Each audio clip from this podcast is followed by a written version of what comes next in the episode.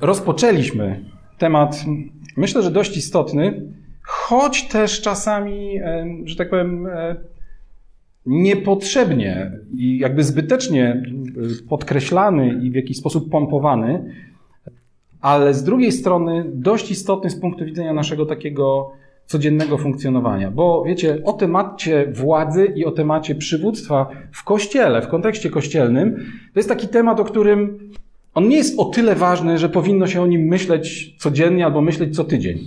To jest temat o tyle ważny, że w tym powinniśmy w miarę sprawnie funkcjonować, mieć to poukładane, że tak powiem, to trochę tak jak student czasem na sesji. Nie wszystkie Z będę wymieniał, ale generalnie zakuć i zapomnieć. Ale wiecie, zapomnieć to nie znaczy zapomnieć, że zapomnieć tą wiedzę, którą się przyswoiło, tak? Tylko zapomnieć o tej nauce, nauczyć się tego i już to mieć, i już do tego procesu nauczania nie wracać. Więc to jest taki trochę właśnie temat, do którego raz na jakiś czas warto wrócić, żeby go sobie gdzieś poukładać, może o tym podyskutować, może zweryfikować siebie samego, swoje miejsce, w którym jestem i pójść dalej, bo mamy rzeczy znacznie ważniejsze do zrobienia jako Kościół, jako każdy z nas, jako osoby, wiecie, na nowo narodzone, funkcjonujące w Królestwie. Ale jednak, żeby ten e, fundament dobrze położyć, to y, spróbuję dzisiaj kontynuować to, co zacząłem tydzień temu. Tylko przypomnę, że tydzień temu zaczęliśmy od takiego, takiej wykładni biblijnej, przyjrzenia się temu, czym po pierwsze różni się władza od przywództwa. Oczywiście jest podział trochę sztuczny, bo i w przywództwie są elementy władzy, i we prawdziwej władzy oczywiście jest potężny ładunek przywództwa. Natomiast y, dla, naszych, dla naszego takiego zrozumienia rozróżniliśmy te dwie rzeczy po to, żeby pokazać, że władza, która wynika z właścicielstwa, z tego, że ktoś coś stworzył, że inicjalnie założył i że ma do tego pełne prawo własności, to w Kościele taka władza należy do Boga. I tylko do Niego. I tylko do Niego i do Jego namiestnika, Jego Syna Jezusa, który przyszedł na ziemię w Jego imieniu, żeby zaprowadzić to królestwo i żeby założyć Kościół, to ciało, o którym właśnie mówimy. I to jest, e, to, to jest jakby pierwsza rzecz i, i tylko chcę o tym dzisiaj powtórzyć, żebyśmy o tym pamiętali. Natomiast w celu funkcjonowania tego Kościoła tutaj na ziemi, Powołał różnych ludzi, jakby zróżnicował ich nie co do poziomu i co do jakiejś godności, ale zróżnicował co do zadań. I w ramach tych zadań powołał tych, którzy mają być w pewnym sensie przewodnikami dla pozostałych. Dlatego mówimy o przywództwie, bo mówimy o przewodnikach, bo mówimy o przewodzeniu. I dzisiaj nie będę do tego w szczegółach wracał, ale omówiliśmy sobie, tylko wspomnę o tym, że jeżeli ktoś ma czas, a, nie było go tydzień temu, nie słuchał tego, to bardzo zachęcam, żeby wrócić do takich i, i, zrobić sobie nawet swoje własne studium. Czasowników, które mówią właśnie o panowaniu o, w sensie przewodzenia, czyli hegemonai, grecki, e, grecki czasownik.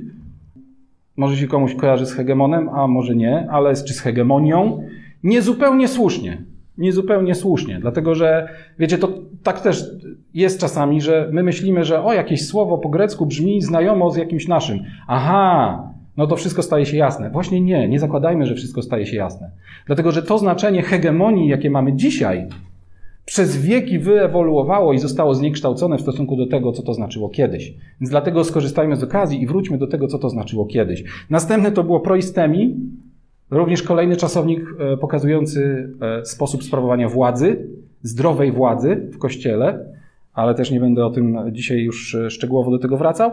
No i jakby trzy takie terminy, też greckie, ale po to, żebyśmy je dobrze rozumieli, które mówią o rolach przywódczych w kościele. I tam przede wszystkim powiedzieliśmy sobie o presbiteros i episkopos. Tak, presbiterzy to są starsi, episkopos to są biskupi i uwaga, wszyscy oni są używani w kontekście przewodzenia lokalnej wspólnocie.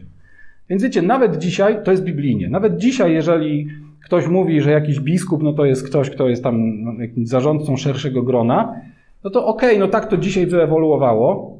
E, tak to, jest dzisiaj, tak to jest dzisiaj pojmowane. Natomiast oryginalnie w Biblii, jeżeli czytamy o biskupie, to musimy o tym pamiętać, że to nie jest biskup na Lublinie, czy biskup Rzymu, czy jakiś jeszcze tam inny, czy jakiś prezbiter naczelny jakiegoś zgromadzenia. Tak? Zwyczajowo mamy jakąś federację kościołów, E, na przykład tak jak u nas jest i tam się nazywa, że ten, kto jest takim, można powiedzieć, mm, szefem administrującym całą tą grupą, no to to jest prezbiter naczelny, tak? Ale musimy pamiętać, że prezbiter naczelny, czyli z kolei starszy naczelny, bo to tak trzeba rozumieć, albo biskup, bo to jest bardzo wymiennie, to jest ktoś, kto zarządza lokalną społecznością. I to jest dobre słowo. Zarządza. Zarządza w różnych aspektach. Administracyjnie, w zakresie też nauczania. I co ciekawe, różnica jest tylko taka. Starsi, czyli presbiteros, bardzo często występują w liczbie mnogiej, a episkopos, czyli biskup, najczęściej występuje w liczbie pojedynczej. No i do tego mamy jeszcze diakonos, czyli dzisiaj byśmy to nazwali, rzadko używamy tego terminu diakonii, poza jakimiś, e, nazwijmy to bardziej tradycyjnymi grupami religijnymi, a może szkoda, może powinniśmy, ale diakonos to dzisiaj odpowiada takim, takim funkcjom liderskim. To jest ktoś, kto odpowiada za jakiś praktyczny e, obszar działania wspólnoty tak, jest liderem od czegoś. Kiedyś to byli liderzy od stołów, liderzy od wdów, liderzy od sierot, liderzy od, y, nie wiem, wydawania posiłków, co tam się działo, tak, na początku, na początku funkcjonowania Kościoła. E, potem, jeżeli funkcjonowanie Kościoła w jakiś sposób takie praktyczne się zmienia, no to dzisiaj możemy powiedzieć, mamy liderów od innych rzeczy, e, od innych funkcji, które są istotne dla życia wspólnoty. Mniejsze o przykłady, bo to już myślę, wszyscy dobrze, dobrze wiemy.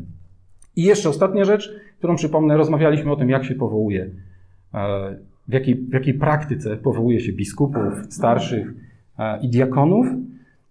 I generalnie co do zasady, jeżeli nad wszystkim władcą, nad całym Kościołem jest Pan Jezus, który przez swojego ducha sprawuje władzę, to w sposób techniczny odbywa się to tak, że najczęściej jest tak, że diakonów powołują starsi, starszych, czyli biskupów, czytaliśmy o tym, jak Paweł instruował Tytusa na przykład, tak, żeby zrobił, co ma zrobić na Krecie. Jakimi ma się kierować kryteriami, żeby wybrać starszych?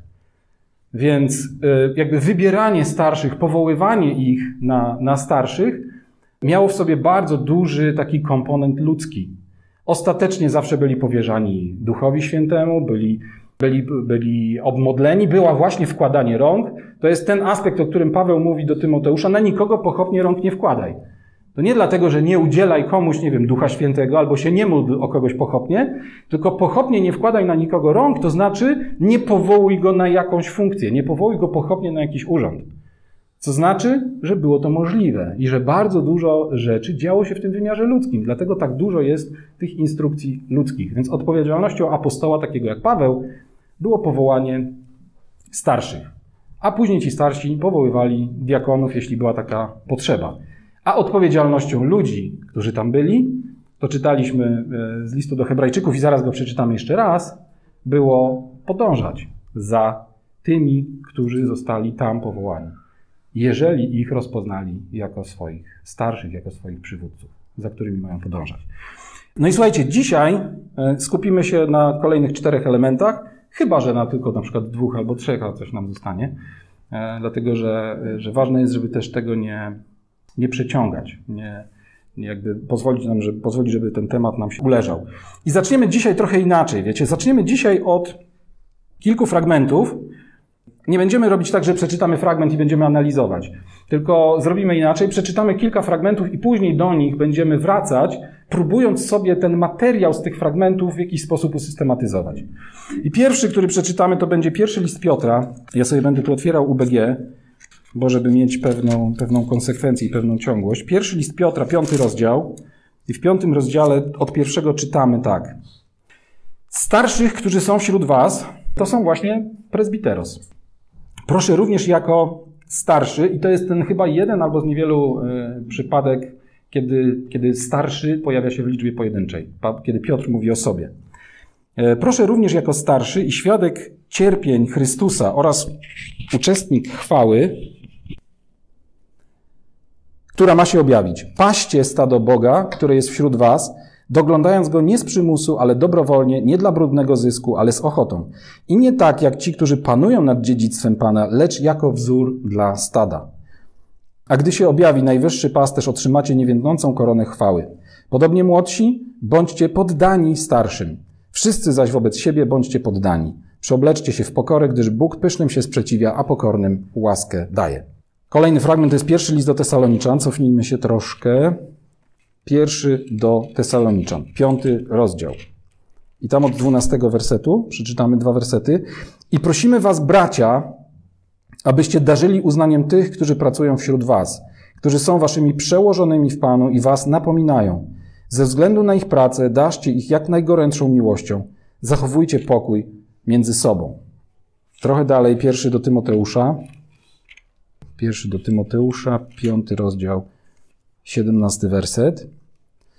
Starsi, którzy dobrze przewodzą, niech będą uważani za godnych podwójnej czci, a zwłaszcza ci, którzy pracują w słowie i w nauce. Mówi bowiem pismo mucącemu wołowi, nie zawiążesz pyska oraz godny jest robotnik swojej zapłaty. No i to, o czym mówiłem, list do Hebrajczyków, trzynasty rozdział. I tam w siedemnastym wersecie czytamy coś takiego. Bądźcie posłuszni waszym przywódcom i bądźcie im ulegli. W różnych tłumaczeniach czasem jest przywódcą, czasem jest przewodnikom. A chyba nawet widziałem jedno tłumaczenie, takie, któreś z tych z takich współczesnych, gdzie jest właśnie liderom wręcz. Ale to właśnie o to chodzi. Ponieważ oni czuwają nad waszymi duszami, jako ci, którzy muszą zdać z tego sprawę. Niech to czynią z radością, a nie ze wzdychaniem, bo to nie byłoby dla was korzystne. I teraz mając te, wiecie, te, te, te fragmenty, ten obraz, po pierwsze, taka, taki krótki, krótki tip na temat tego, na czym polega odpowiedzialność przywódców w kościele. Więc przywódca w kościele, kimkolwiek by nie był, czy, czy w pełni funkcję diakona, czy pełni funkcję jakiegoś starszego lub biskupa, po prostu jakiegoś pastora, albo jakiegoś też lidera czasami, albo pasterza. Te, też wiecie, pamiętajmy o tym, że tak zwany pastor to, to nie jest odpowiednik tego, tego, co się w ramach tak zwanej pięciorakiej służby określa jako funkcja, jako funkcja, czy jako odpowiedzialność pasterska. Tak? No bo pastor to jest bardziej taki właśnie biskup, tylko znowu nie rozumiany jako biskup. Taki z czapką, z czapką i z takim tym tam, jak to się nazywa, nigdy nie pamiętałem. O, z pastorałem w ręku. Tylko pastor, więc biskup to taki trochę pastor dzisiaj.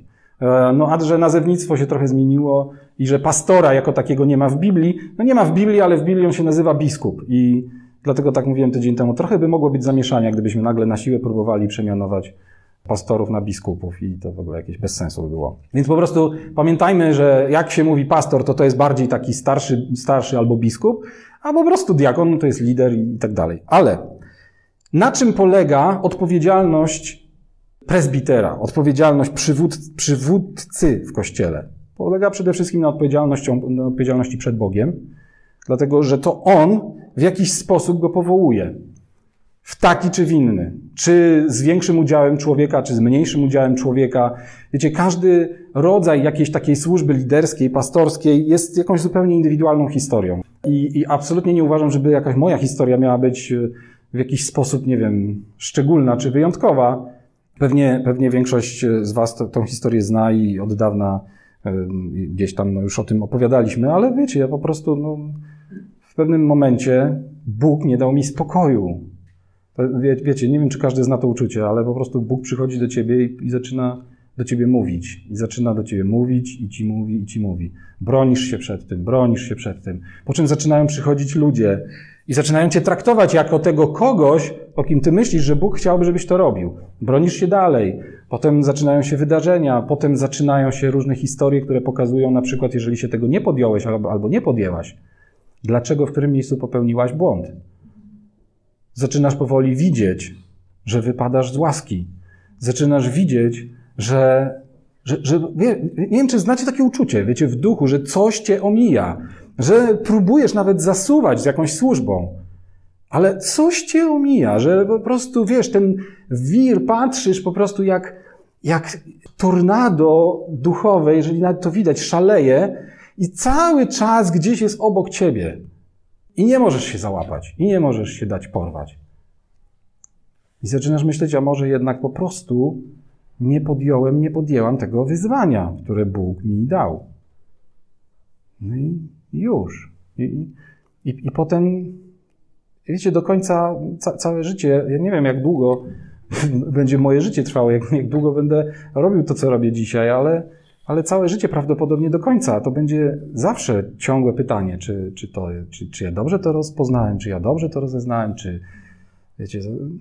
No czasem Bóg przychodzi i mówi, weź już się uspokój, a czasem nie przychodzi, czasem pozwala, czasem, wiecie, Bóg czasem nie od razu odpowiada, tylko jest taki, mam wrażenie, tak ciekawie, z zaciekawieniem słucha, co my tam jeszcze wymyślimy, co my jeszcze naopowiadamy Jemu albo innym ludziom.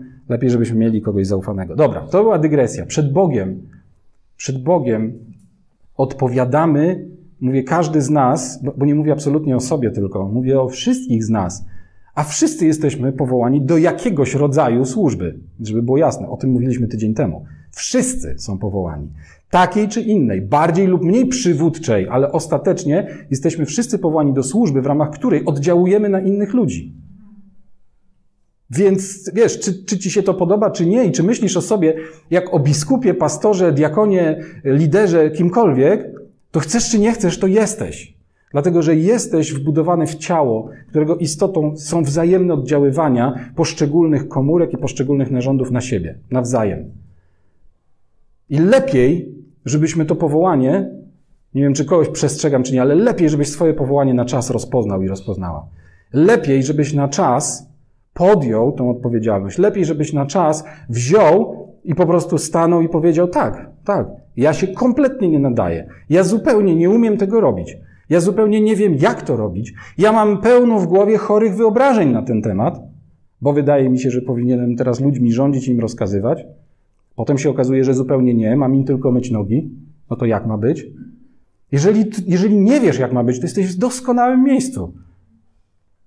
Nikt z nas nie wie.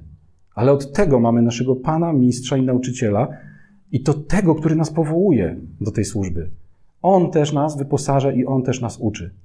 Więc nie bój się absolutnie żadnej odpowiedzialności, dlatego że On wszystkiego Cię nauczy, bo to On odpowiada, bo to jest Jego królestwo, bo to jest Jego ciało.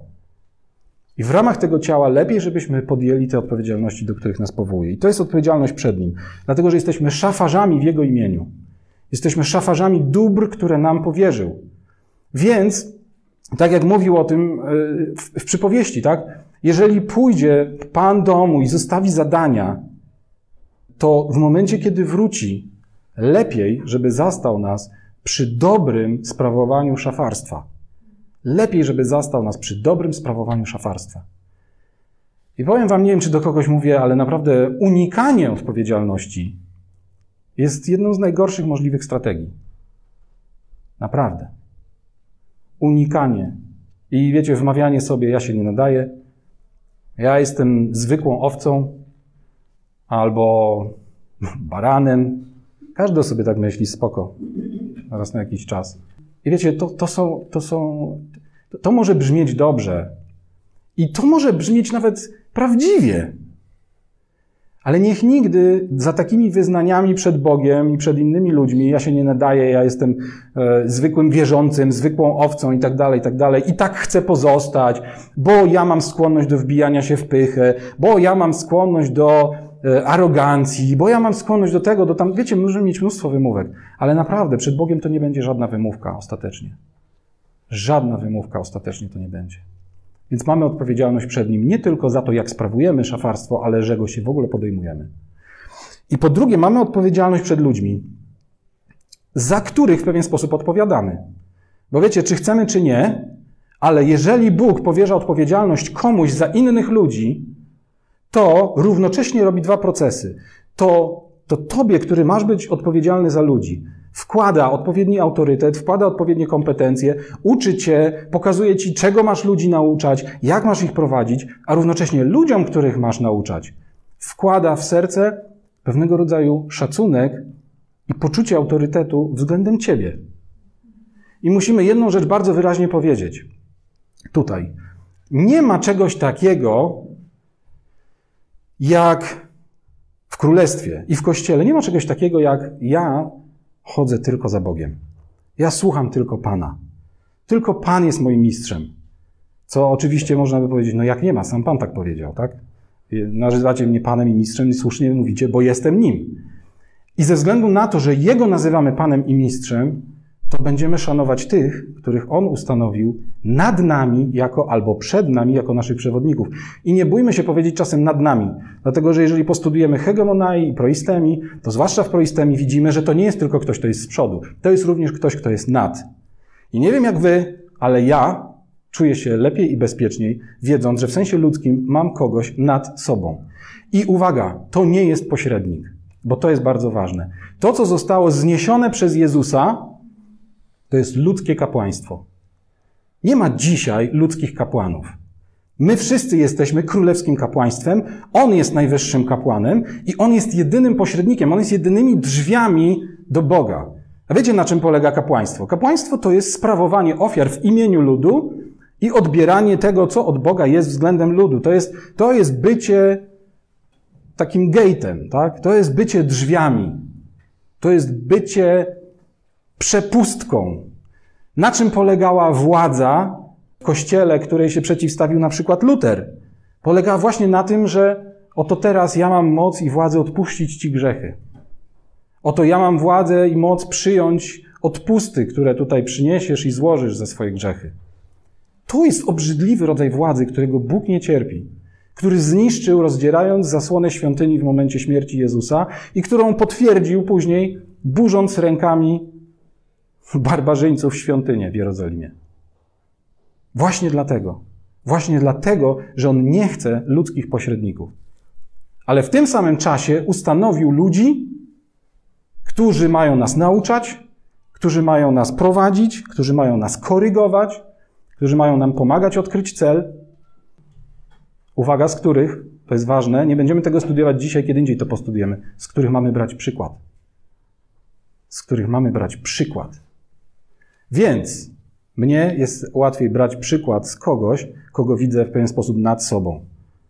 Kogo widzę może przed sobą w sensie czasu, kogo widzę przed sobą jako przewodnika, ale kogo widzę również nad sobą w sensie podejmowania pewnych decyzji, w sensie uczenia się od niego, ale również pewnej uległości. Wobec tego przed ludźmi mamy odpowiedzialność za to, żeby ich nauczać, żeby ich korygować, żeby stwarzać warunki do rozwoju i wypełnienia powołania. Wiecie, to jest, to jest, to jest moja osobista, można powiedzieć, obsesja, jakkolwiek to dobrze zabrzmi. I nie wiem, czy to widać, czy nie. I wiecie, wielu rzeczy po mnie być może nie można się spodziewać, bo nie, nie są moim naturalnym obdarowaniem. Ale jeżeli ktoś czegoś chce i może się spodziewać i chce tego ode mnie oczekiwać osobiście, to bardzo proszę, kwestie związane właśnie z rozwojem potencjału, z rozwojem powołania, z obróbką powołania, z próbami, jak to robić, z planowaniem realizacji powołania. Bardzo proszę, bo ja wiem, że do tego w jakiś sposób jestem stworzony i powołany i, i na, to, na to można liczyć. Drugi większy punkt na dzisiaj zadania przywódców w kościele. Zadania przywódców w kościele jest ich kilka. Nie będziemy bardzo, bo wiecie, czytaliśmy na początku te fragmenty, więc nie będziemy się do nich jakoś tam bardzo linkować. E, myślę, że one nam nakreśliły pewien obszar. Po pierwsze, za, jakby rolą przywódcy w kościele jest zarządzanie, tak jak już czytaliśmy o tym. Dlatego zarządca, dlatego biskup powinien być, i tam pamiętamy, to są normalne ludzkie kryteria rekrutacyjne. Jeżeli ktoś aplikuje, to w ogóle pamiętacie, jeżeli ktoś pragnie biskupstwa, pięknej pracy pragnie. Więc teraz, jeżeli ktoś aplikuje o takie coś, to do kogo on aplikuje? On nie aplikuje do swojego zboru. Nie wiem, czy zwróciliście uwagę. To nie jest jakaś tajemna rada, nie wiem, jakichś, jakichś jeszcze innych starszych, do których ktoś aplikuje. I oni teraz się konsultują ze wszystkimi i wybierają. Weź, wybierzmy tego, bo ten będzie lepiej nauczał, albo wybierzmy tamtego, bo on trochę nie będzie zwracał uwagi na tamte rzeczy. Może zwróci na tamte. Wybierzmy tego, bo lepiej się pokaże przed kamerą. Wybierzmy tego, bo poprowadzi właśnie jakieś tam social media i tak dalej. To, to nie działa w ten sposób.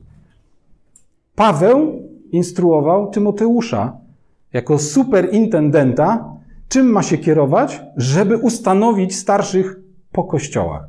I powiedział mu, wybieraj w ten sposób. Popatrz na to, jak zarządza domem, zobacz na to, czy dużo pije, zobacz na to, czy tłucze żonę, zobacz jak, co tam z dziećmi.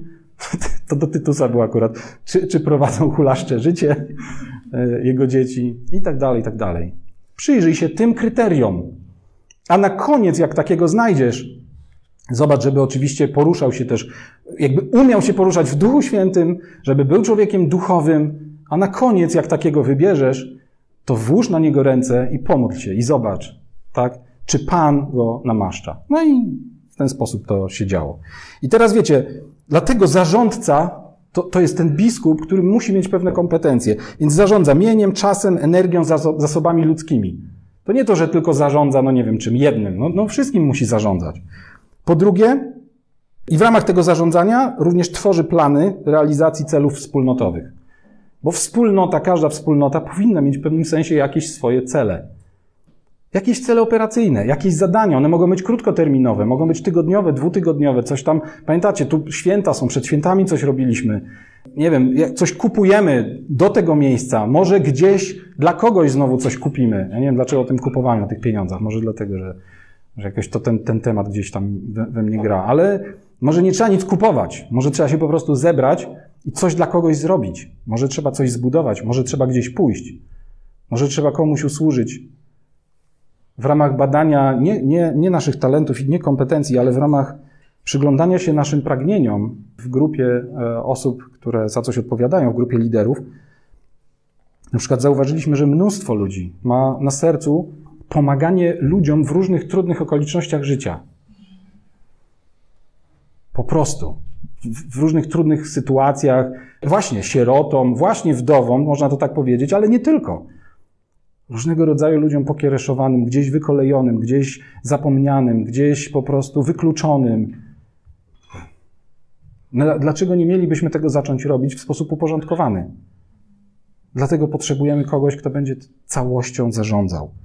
No i kto będzie też kontrolował i później dokonywał ewaluacji tych, e, realizacji tych planów, tak? Bo, jak wiemy, jedną z cech Pana, który wróci po objęciu władzy w dalekim królestwie, jak przyjdzie, to tych, którym powierzył talenty, będzie co? Rozliczał. Więc lepiej, żebyśmy wcześniej my wszyscy razem upewnili się, że jak przyjdzie i będzie nas rozliczał, to będzie miał z czego nas rozliczyć. Po prostu. Po drugie, jeśli mówimy o zadaniach przywódców w Kościele, to jest nauczanie, a więc dzielenie się wiedzą ze względu na doświadczenie i poznanie duchowe. I tutaj, wiecie, to jest aspekt jakby znowu dwukierunkowy. Naprawdę, to jest odpowiedzialność kogoś, kto ma nauczać w Kościele. Żeby nauczał dobrze, żeby nauczał zgodnie ze Słowem, żeby nauczał zgodnie z pewną intencją Słowa, a nie tylko z literą Słowa. Ale to ma odpowiedzialność dwukierunkową. To za tych, na tych, którzy słuchają, ciąży też odpowiedzialność w pewien sposób weryfikowania, sprawdzania i w duchu takiego, wiecie, rezonowania z tym. Bo kto ma powiedzieć jakiemuś starszemu, czy prezbiterowi, czy, czy biskupowi, że gdzieś się zagalopował, że gdzieś pobłądził, jak nie ci, którzy go słuchają? Więc wiecie, to jest odpowiedzialność dwukierunkowa. Absolutnie dwukierunkowa. Po trzecie, jest odpowiedzialny przywódca za pasterzowanie. I to jest praca wśród wierzących. To, co czytaliśmy, ten pierwszy list do Tesaloniczan, piąty rozdział, dwunasty, trzynasty werset. Abyście darzyli uznaniem tych, którzy pracują wśród was, są przełożonymi i tak dalej. Po czwarte, odbieranie od Boga wizji, celów dla wspólnoty i przekazywanie ich ludziom. Nie wiem, czy wiecie, ale po to są też powołane, po to Bóg tak dzisiaj układa Kościół. My możemy się zastanawiać, czy to jest dobrze, czy to jest niedobrze. Czy, czy ludzie dzisiaj nie wykrzywili obrazu Kościoła? Ale umówmy się, oczywiście człowiek jest w stanie dużo rzeczy zrobić na własną rękę. To, to też jakby w Biblii widzimy. Ale dzisiejszy obraz Kościoła e, w moim odczuciu jest bardziej efektem tego, jak Bóg chce go prowadzić, niż jak go prowadzą ludzie. Odpowiedzialność ludzi jest duża, wkład ludzi w to, jak funkcjonuje Kościół, jest duży, ale, ale mówię to też dlatego, że wiecie, czasami sam się też zmagałem z takimi, z takimi myślami. Jak to możliwe, że Kościół jest taki, że Kościół jest taki? Jak to możliwe, że ktoś robi takie rzeczy? Jak to możliwe, że myśmy na przykład jakieś tam rzeczy robili, a teraz ich nie robimy, albo za chwilę będziemy coś robić i w ogóle, rozumiecie, ale to, to, to wszystko Jezus prowadzi swój Kościół. Naprawdę take it easy. Po prostu Jezus prowadzi swój Kościół. I umówmy się, trochę nam nic do tego, jak On ten cały swój Kościół prowadzi. Poza tym, że powinniśmy widzieć to, co my mamy do zrobienia, gdzie jest ten nasz obszar działania i żeby jak najwierniej, zgodnie z Jego powołaniem i przeznaczeniem, wypełniać to, co do nas należy. A to, jak On prowadzi innych po drugiej stronie ulicy, jak On prowadzi kogoś w innym mieście, umówmy się, to jest, to jest, to jest Jego biznes. Czy inny stoi, czy leży, należy do swojego Pana. I swój Pan, Jego Pan ma moc się o Niego zatroszczyć. I nie jest naszą sprawą, wiecie, zastanawianie się, jak inni są prawowierni, prawomyślni, na ile są w jakimś mainstreamie kościelnym, a na ile nie są. My zwracajmy uwagę na to, gdzie my jesteśmy i czy my realizujemy te nasze powołania. I wierzę, że każdy z nas jest tutaj i wiecie, i przychodzi na te spotkania i bierze udział w jakichś naszych aktywnościach, dlatego, że w jakiś sposób rezonuje z tym rodzajem powołania, który my mamy. Ale jeżeli nie, jeżeli nie, to zachęcam wtedy wszystkich, żeby sobie poszukali miejsca, w którym będzie bardziej rezonował. Żeby sobie poszukali nauczyciela, z którym będzie bardziej rezonował. Żeby poszukali kogoś, kto będzie bardziej obdarowany zgodnie z jego potrzebami. Bo wtedy będzie to działało bardzo dobrze i spójnie. I ostatnie, co jest od zadaniem przywódcy w kościele, to po prostu być przykładem. W pierwszym liście do Tymoteusza tego nie czytaliśmy, ale to jest jakiś werset, który myślę, że chyba powinienem go dodać. Pierwszy do Tymoteusza 4, 4, 11. 12. To jest wtedy, kiedy Paweł pisze do niego: Niech nikt cię nie lekceważy z powodu twojego młodego wieku. Bądź dla wierzących przykładem w mowie, w postępowaniu, w miłości, w duchu, w wierze, w czystości i tak dalej. Bądź przykładem. Jeżeli ktoś dla kogoś ma być przykładem, to po co? Po to, żeby go naśladować. I my musimy dobrze złapać, o co chodzi w naśladowaniu Chrystusa, że mamy Jego naśladować we wszystkim, ale naśladując Jego, czasami możemy wiedzieć, no dobra, ale jak mam Cię naśladować, Panie? Jak mam Cię dzisiaj naśladować? Bo to, że mam Cię naśladować wtedy, kiedy Cię widziałem, kiedy Cię wyczytuję z kart Ewangelii, to spoko. Ale jak mam Cię dzisiaj naśladować? Ciebie. I wtedy prawdopodobnie Ci powie, jak masz mnie dzisiaj naśladować? Popatrz na tego, popatrz na tamtego, popatrz na tamtego. I Jego naśladuj. Naśladując Jego, będziesz naśladował mnie. Jak nie wiesz, pytaj Pana, On ci pokaże, kogo masz naśladować. Dlatego nam podał, dlatego nam dał ludzi, żebyśmy mogli w nich, w ich wzorcach, w pewnych konkretnych ich zachowaniach, w, w ich charakterze, w ich służbie, żebyśmy mogli zobaczyć Jego charakter, żebyśmy mogli zobaczyć Jego ducha. I wtedy będzie nam łatwiej naśladować. I za tydzień będziemy kontynuować dalej. Będziemy kontynuować i mówić o oczekiwaniach wobec przywódców i o owocach dobrego przywództwa. Natomiast dzisiaj, jeszcze zanim zamknę, powiem coś, co pewnie powtórzę za tydzień. Być może zwróciliście uwagę, że w jakiś taki mm, częstszy sposób zwracamy uwagę na pewne greckie słowa. Nie wszystkie one są takie kluczowe, ale jest jedno słowo, o którym chciałem powiedzieć dzisiaj na koniec, żeby nas troszkę z tym zostawić. E, pamiętacie, jak czytaliśmy list do Hebrajczyków, 13 rozdział, prawda? Do tego tylko nawiążę. 17 werset. Bądźcie posłuszni waszym przywódcom i bądźcie im ulegli. Bądźcie posłuszni waszym przywódcom i bądźcie im ulegli. Powiem wam, że dla mnie to była przez wiele lat duża trudność zrozumienie, na czym ma polegać moje posłuszeństwo wobec człowieka, skoro sama Biblia może nie mówi tak wprost. No ale wiecie, na, nasze modlitwy są pełne deklaracji typu Panie, ja tylko Tobie chcę służyć, Panie, ja tylko Ciebie chcę słuchać, Panie, ja tylko wobec Ciebie chcę być posłuszny. I to jest szczere, i to jest autentyczne, i to jest prawdziwe, i to jest dobre. A jednak mówi, bądźcie posłuszni Waszym liderom. Bądźcie posłuszni Waszym przewodnikom. I pomyślałem sobie, że musimy to, musimy to troszkę rozkminić. I otóż to posłuszni, to jest słowo peito, albo pito, różnie może być czytane, ale greckie peitho przez th. I teraz słuchajcie, znaczenie według Stronga jest bardzo ciekawe. To jest słowo, które zarówno występuje tak samo w stronie jakby czynnej i biernej. I tej, w tej stronie czynnej oznacza namawiać, przekonywać albo nakłaniać słowami do wiary. Ale również może oznaczać stronę bierną, to znaczy dać się nakłonić, to znaczy być przekonanym, to znaczy dać się do czegoś namówić. I nie wiem, czy zaczynacie już widzieć różnicę. Tu nie chodzi o posłuszeństwo, które jest posłuszeństwem niewolnika. Tu nie chodzi o posłuszeństwo, które, w którym ty mówisz, że po prostu gdziekolwiek pójdziesz, tam pójdę ja. To możemy śpiewać wobec Jezusa. Ale wiesz, wobec, wobec człowieka nigdy Bóg nie powiedział, że masz mu służyć tak jak Bogu, że masz postępować za człowiekiem bez względu na to, co czyni, że, że masz w jakikolwiek sposób dokonać jakiejś apoteozy swojego lidera, pastora, biskupa czy kogokolwiek i postępować absolutnie we, wszystkim posłusznie tak, jak postępujesz wobec Boga. Ale teraz zrozumiejmy, o jaki rodzaj posłuszeństwa tu chodzi. Dalej. Jest też ciekawe, zaprzyjaźniać się, zyskać przychylność, zyskać dobrą wolę lub dążyć do zdobycia, dążyć do zadowolenia. To oznacza również uspokajać. Nie będziemy czytać tych wszystkich fragmentów, wrócimy do tego za tydzień, ale, ale wiedziałem, że muszę to dzisiaj powiedzieć. To znaczy, tak jak powiedziałem, dać się przekonać znowu, być przekonanym, przekonywać siebie, być nakłanianym do wiary, mieć wiarę, w coś wierzyć, być przekonanym o czymś, co dotyczy osoby lub rzeczy, słuchać, ulegać, przestrzegać, ufać, mieć zaufanie, być pewnym. Widzicie o co chodzi?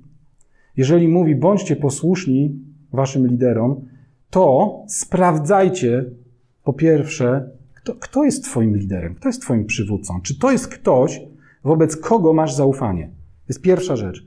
Jeżeli masz zaufanie, to bądź mu posłuszny w tym sensie, dawaj się przekonać.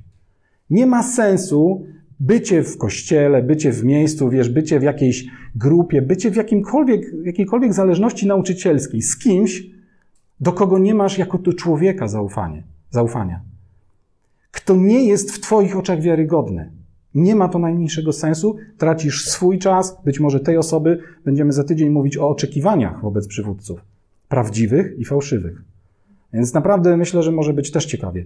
Ale zwróćcie uwagę na to, to jest bardzo ważne, czy masz zaufanie, czy, czy, czy można powiedzieć, służysz pod kimś, w takim wojskowym języku, kto jest dla ciebie wiarygodny, kto wiesz, jak żyje, dlatego Paweł mówił do Tymoteusza, zważaj na to, kogo wybierasz na biskupa, kogo wybierasz na jakiegoś tam pastora gdzieś tak? Bo to musi być ktoś wiarygodny. Musi mieć na przykład, też pamiętacie, musi cieszyć się dobrym imieniem również u tych, którzy do nas nie należą. Dość ostre wymagania.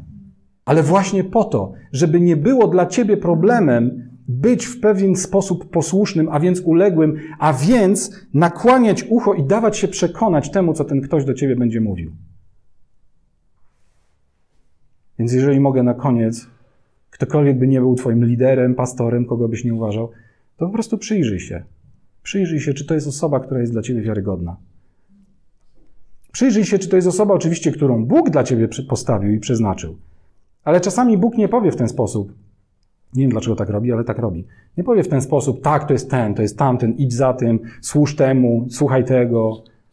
Tylko da ci wskazówki bardziej uniwersalne. Przyjrzyj się. Zobacz, jak działa, zobacz, jak pracuje, zobacz, komu służy on, Zobacz, jak wygląda jego życie duchowe, zobacz, jak wygląda jego życie rodzinne, zobacz, jak wygląda jego, nie wiem dlaczego, to picie.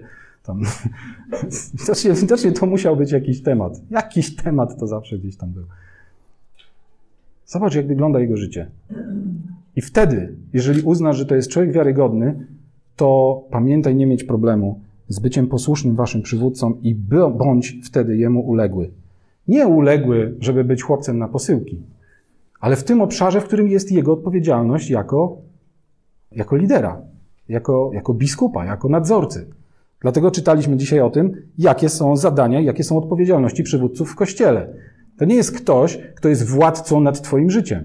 Tak? To jest ktoś w dany Tobie, dany mnie, w jakimś obszarze, w ważnym, w duchowym obszarze mojego i Twojego życia, którego odpowiedzialnością jest między innymi troszczyć się właśnie o Twój rozwój, troszczyć się o, o, moje, o, o moją dojrzałość, o, o, pewne postępy w duchu, bo nie wiem, czy wiecie, że w duchu, w życiu duchowym też możemy dokonywać pewnych postępów, albo możemy pozwolić na regres. Tu też jest potężny obszar naszej odpowiedzialności. Więc o tym niewinnym słówku pei to będziemy jeszcze mówić będziemy pokazywać, w których miejscach ono się w Nowym Testamencie pojawia, bo w odróżnieniu od innych, to słowo pojawia się bardzo często. Bardzo często. Nie zawsze w znaczeniu właśnie takiego, wiecie, podążania albo posłuszeństwa, albo dawania się przekonać, bo tak jak czytaliśmy o tych innych znaczeniach, one też są ważne, ale do tego jeszcze, do tego jeszcze nawiążemy. A robimy to wszystko po to, żeby Jego królestwo funkcjonowało po prostu jak najlepiej, jak najefektywniej i żeby On, kiedy przyjdzie tutaj na ziemię i powróci po nas, zastał nas, można powiedzieć, przy pracy, przy dobrej pracy. I kiedy będzie nas rozliczał, to będziemy mogli stanąć przed Nim i usłyszeć dobrze sługę dobry i wierny. Bo w małym byłeś wierny, a teraz Przyjdź i obejmij władzę tu i tam. Amen.